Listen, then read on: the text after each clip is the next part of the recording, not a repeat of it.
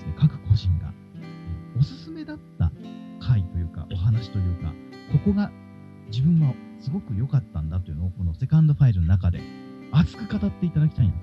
熱く熱く語っていただきたいなと思いますけれど、ありますか？あの挙手でもいいですし、あの指名でもいいですし。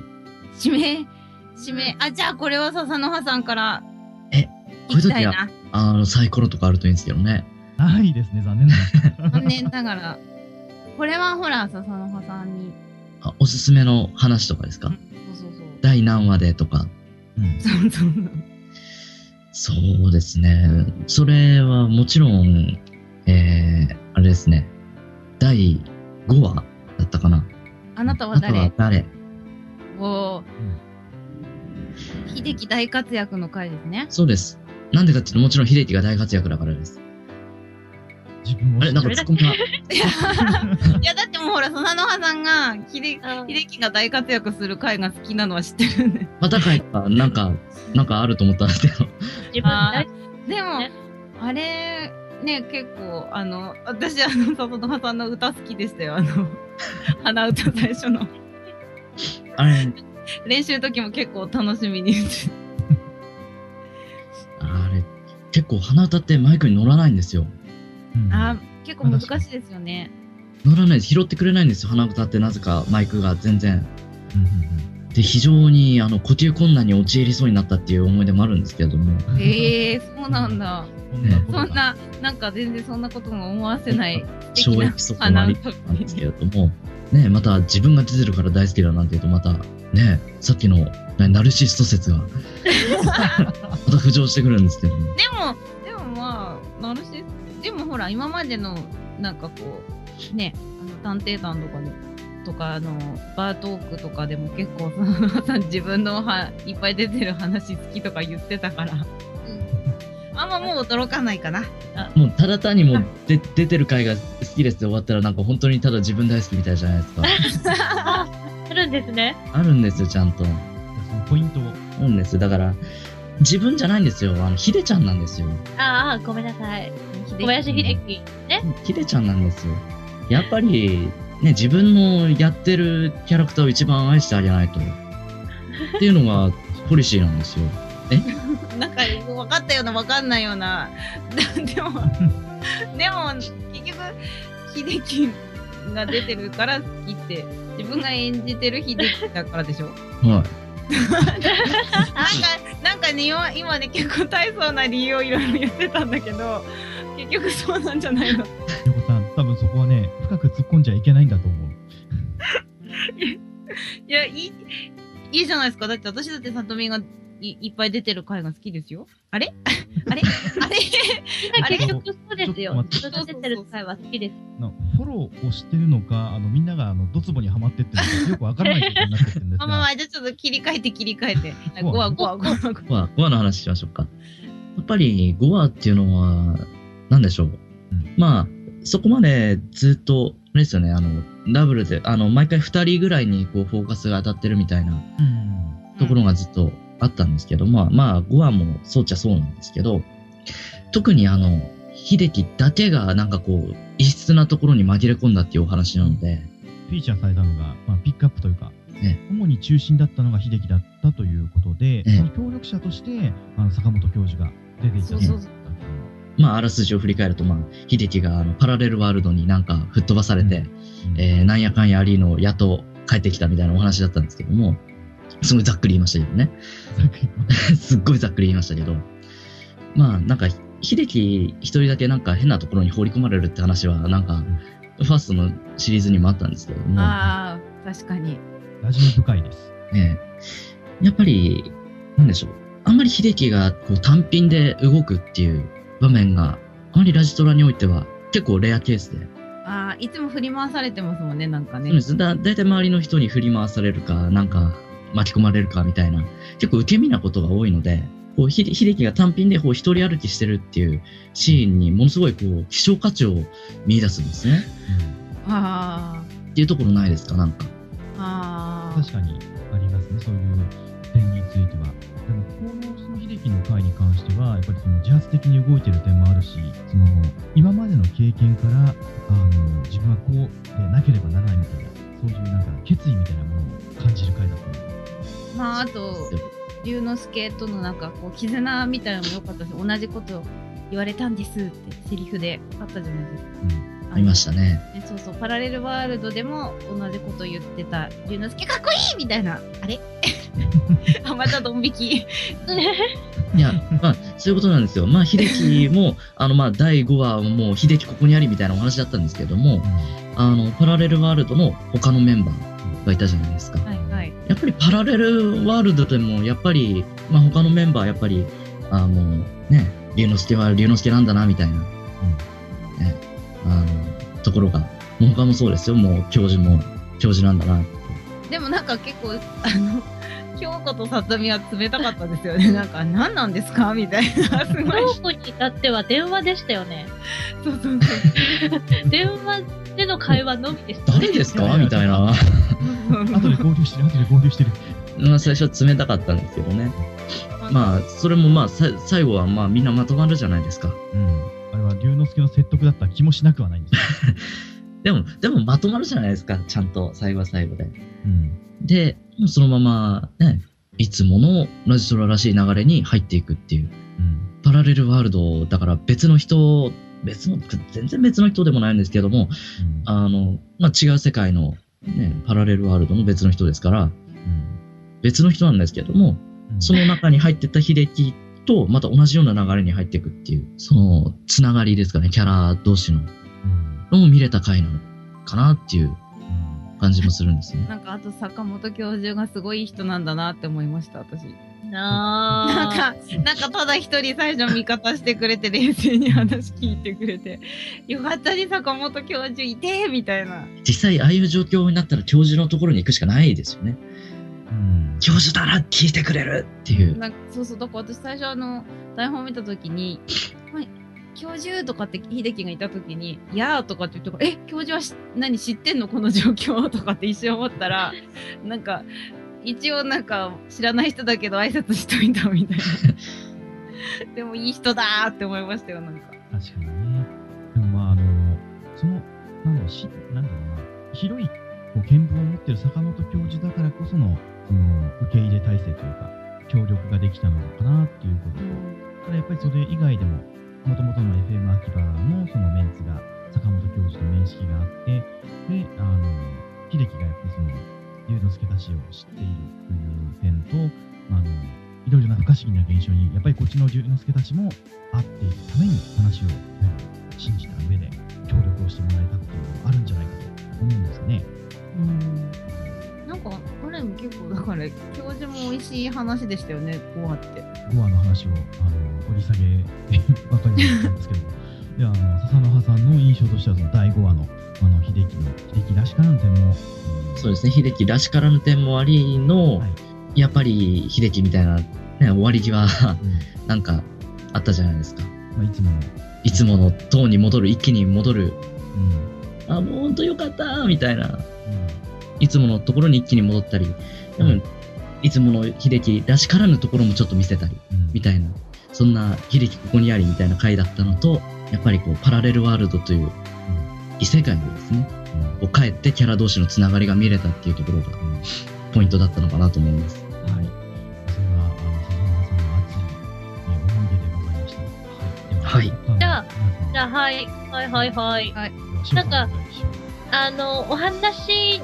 に思い入れがあるとかとはちょっと違うんですけど、うんさんわのようこそキットなんですと、この現場の雰囲気に私はすごく思い入れがあります。うん、秋葉原の会駅だったな。秋葉原だけじゃないですね。東京観光の会。またラジトラとしては異質な会でしたからね。そうです。逆テストなすごいやつで、もうこのゲストの人がこの関西の方だったじゃないですか。中島達也さんがね。はいはい、で, で中島さんとあとまあ。ちらっとですけど、ゲストのはずみせらさんも関西の方で、はいはい、でも、二人とも普通に会話するときは標準語っていうか普通の言葉で喋るけど、はい、あの、中島さんとせらさんが二人で喋るときとか、関西弁で喋ってたんですよ。そうそうそうそう。なんかしかもなんかステラさんのこと呼び捨てにしてる。そう、仲いいんですね。そうそうそう。だからなんかそれがすごく楽しくて、なんか関西弁って普通に喋っ普通の会話を喋ってるんだけど、なんかすごい明るい雰囲気にさせるなって思って。なんか楽しくなってきますよね、聞いてると。すごい雰囲気もワイワイと和やかな感じで、すごく楽しい現場で読み合わせだったので、うん、すごい覚えてますね。うん、なんか、さんわのお話的に言うと、なんでしょうね。あの、いろんな、あの、裏設定というか、ありましたよね。さんわは。あ、わからない。裏設定裏設定ええ、なんか、多分今だから言えるんだと思うんだけど、はいはい、この、喜怒、え、喜怒哀楽、喜怒哀楽の、だったり。哀楽の名前の由来。名前の由来ね。がイメージはウエンツ瑛士だったとか、はいはいはいはい、なんかいろいろ、え、今だから言えませんね、これきっと言ってないですよね。確かにあまり言う機会はなかったと思うんで。言ってなかった。え、こういうの言えるからなんか座談会でいいなってちょっと考えながら思ってたんですけど。なるほど。うん、ネタばらしがあの制限なくできる。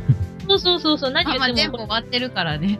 そうです、そうです。でも、あの、教授がね、街に飛び出して案内してたりとか。なんかすごい張り切ってましたもんね、なんか。そう、めちゃめちゃ張り切ってましたよね。確かに。東京観光のことだったら私に任せたまえぐらいになっちゃって。案内する場所決まってるんですけどって言った時の落ち込みようもすごかった。あれはちょっと教授が、あの、可愛くて、ありながら可愛いと思えるような感じでしたね。あ、でも私さんわってなんか、京子が、なんか、ブログでしたよね、知り合ったの確かきっとと。なんか京子はなんか、うん、さんわの時点とかでもな、あ、さんわじゃない、だっていちわも京子の知り合い関係で、にわは違うか、でもさんわも京子でってな、なんでこういう関係が広い人なんだろうってすごい思って。カメラマンだからいろんなところに行くしね。そうです、そうです。いろんな人と名刺交換して、ネットでいろいろ語り合って、情報収集して、すごい顔広いです。ほとんど エフエム 秋葉にいるわけじゃないんですね。そうですよ。なんか今日は仕事いつしてるのかなって。本当に仕事してるイメージがないんですよね。そう、なんかはち割、はち割ですか。ずっと エフエム 秋葉でお茶飲んでるようなイメージ。お茶飲んでないし。京子、エフエム 秋葉、喫茶店でもないんだぞとかって。そういうシーンもありますしね。あれはもうほら仕事の合間とかです。ちょっと息抜きに生きてるんですよ。で、ただ、ただでも頼んで来るところじゃないんですよ。仕事してるね、みんな。我々仕事してるのに。そうそうそうそう。息抜きで来られちゃった。そうですよ。だからその、でもさんわの台本自体も結構突っ込みどころ満載な台本だったと思うんですよ。ああ、なんか結構、あの、キッドが見てたなんかガイドブックみたいなのがすごい古くて、あの、ヒルズ族とか、小野堀さん、あ、田舎もんか、小野堀さんじゃなくて田舎もん。田舎もん。とか、うん、結構ね、面白かったですよね。あの回はボイスドラマじゃなくてボイスコントですからね。でもなんかきっと、でも本当キッドは、あ、今のシャレじゃないですよ。はい。キッドは誰もそんなつもりで聞いてないと思う。あのキッドはなんか本当にあの。中島さんがハマってたなーって、なんか、やっぱ関西弁を、やっぱ東京の人とかがこう、なんかエセっぽく言うとやっぱバレちゃうじゃないですか。そうですね。なんかこう、やっぱり純粋に関西の人にやってもらったのがすごい良かったなーって思いますよね、ほんとハマってて。確かに。ネイティブの発音中やつですね。そうそう。うちら東北だって負けてないですよ。あれあ、また。じゃあ今度、東北弁の回作ってもらいます。今日寒かったっちゃーってついてこれないと思いますよ、ね、ラジトラQよろしくみたいなそれあのなんでしょう、役が必要ですね。こうね、なんていうか副音声みたいな感じ字幕とか字幕まで字幕は無理だからまあ、あのホームページに公開するんだったらああそうだあのホームページの画面を見ながらあのドラマを聞いてください。お楽しみくださいね。難しいボイスドラマまたボイスドラマのそういうなんか限界に挑戦みたいな。あれでもね、ボイスドラマからねピクチャードラマに変わるからね。ああはトだからギャグテイストだからこう深く考えたり想像せずに普通に聞いて普通に一緒に楽しんで笑える作品もラジトラの中にあってよかったなって思いました。普段の謎だらけの世界観を持っているラジトラQだけではなくこういうテイストも出せる作品であったりこういう話も実際はあるんですよということを知らせられる回だった。それ全部含めてラジトラQなんだなっていうのを改め思ったし、あと そ, その話の間に ビージーエム っていうかなんかえジングルっていうんですかなんかあるじゃないですか。そのさんわはさんわなんか変なおちゃらけたっていうか可愛らしい画面転換って言えばいいですかそこがまた可愛いなって思って。でも結構なんかセカンドファイル始まっていち、にわはこうなんかまあファーストの流れを組むようなラジトラらしい話っていうかだったのにさんわぐらいからなんかこうバラエティ豊かなこう感じになってきましたよね。なんか結構中盤は色物が多かったですね色物色物ああ言葉を間違えました。あの違うテイストに挑戦ねあのそこら辺は新境地を切り開く、うん、なんだろう言えば言うほどすごいことになってってるけども、まああのなんだろうその謎だらけの話だけではなくその、まあ、ちょっとした違う面を見せられるその話というものがあったという、まあ、もちろんそのなんだろうな謎だらけの部分っていうのも多く見受けられるっていうのはあるけれども各個人のそのキャラクターを掘り下げての話であったりとかそういう部分も見えていたので今までとは違う部分が見えたんじゃないかと思いますね。じゃあ、じゃあ最後に一つおすすめシーンを、はい、あの、はい、さんわの強盗のふたりが出てくるシーンおすすめです。あのいつも深夜さんと笹の葉さんがねあの強盗兄弟をやってるんですけどねあのウーヤーターでやられたやつですね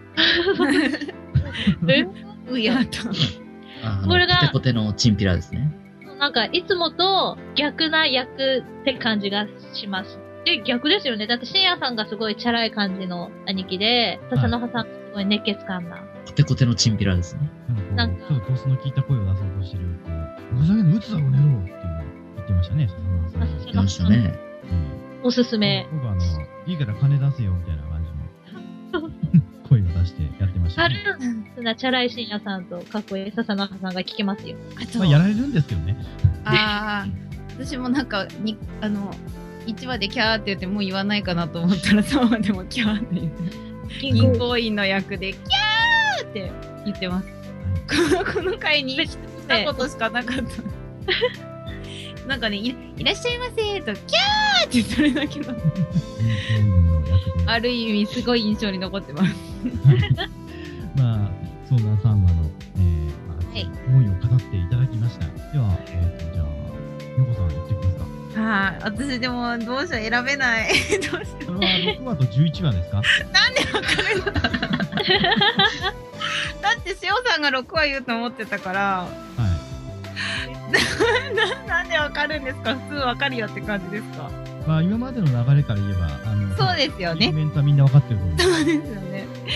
うーんでもじゅういちわかな。でもろくわもすごい捨てがたいんですけど、うん、でもやっぱじゅういちわですかね。やっぱりじゅういちわはまあ本当に自分自分がまあ原案を書いたのでなんか本当はでもじゅういちわの主役って京子でもよかったんですけど、うん、どっちでもいいなと思ってたんですけどなんかその話の流れでこうじゅうわで京子と龍之介だから、はいいう話で、あ、じゃあさとみかなみたいな。そうそうそうね。なんかあのもう一人あのいつもほら二人ずつなんか主役っていうかそのスポットが当てられててってでなんか私はなんかそのここでしか言えないんですけど本当はなんかあじゃあ龍之介ととか言ってたらえ違うよさとみとペアになってないのは秀樹だよとかってプロデューサーに言われてえ秀樹ですかって言いながら書いたの。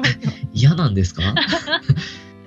違うんですよ。秀樹とか嫌だったんじゃなくってなんか脚本ってだから好きなように書けるのかなって勘違いしてたんですよ勝手に。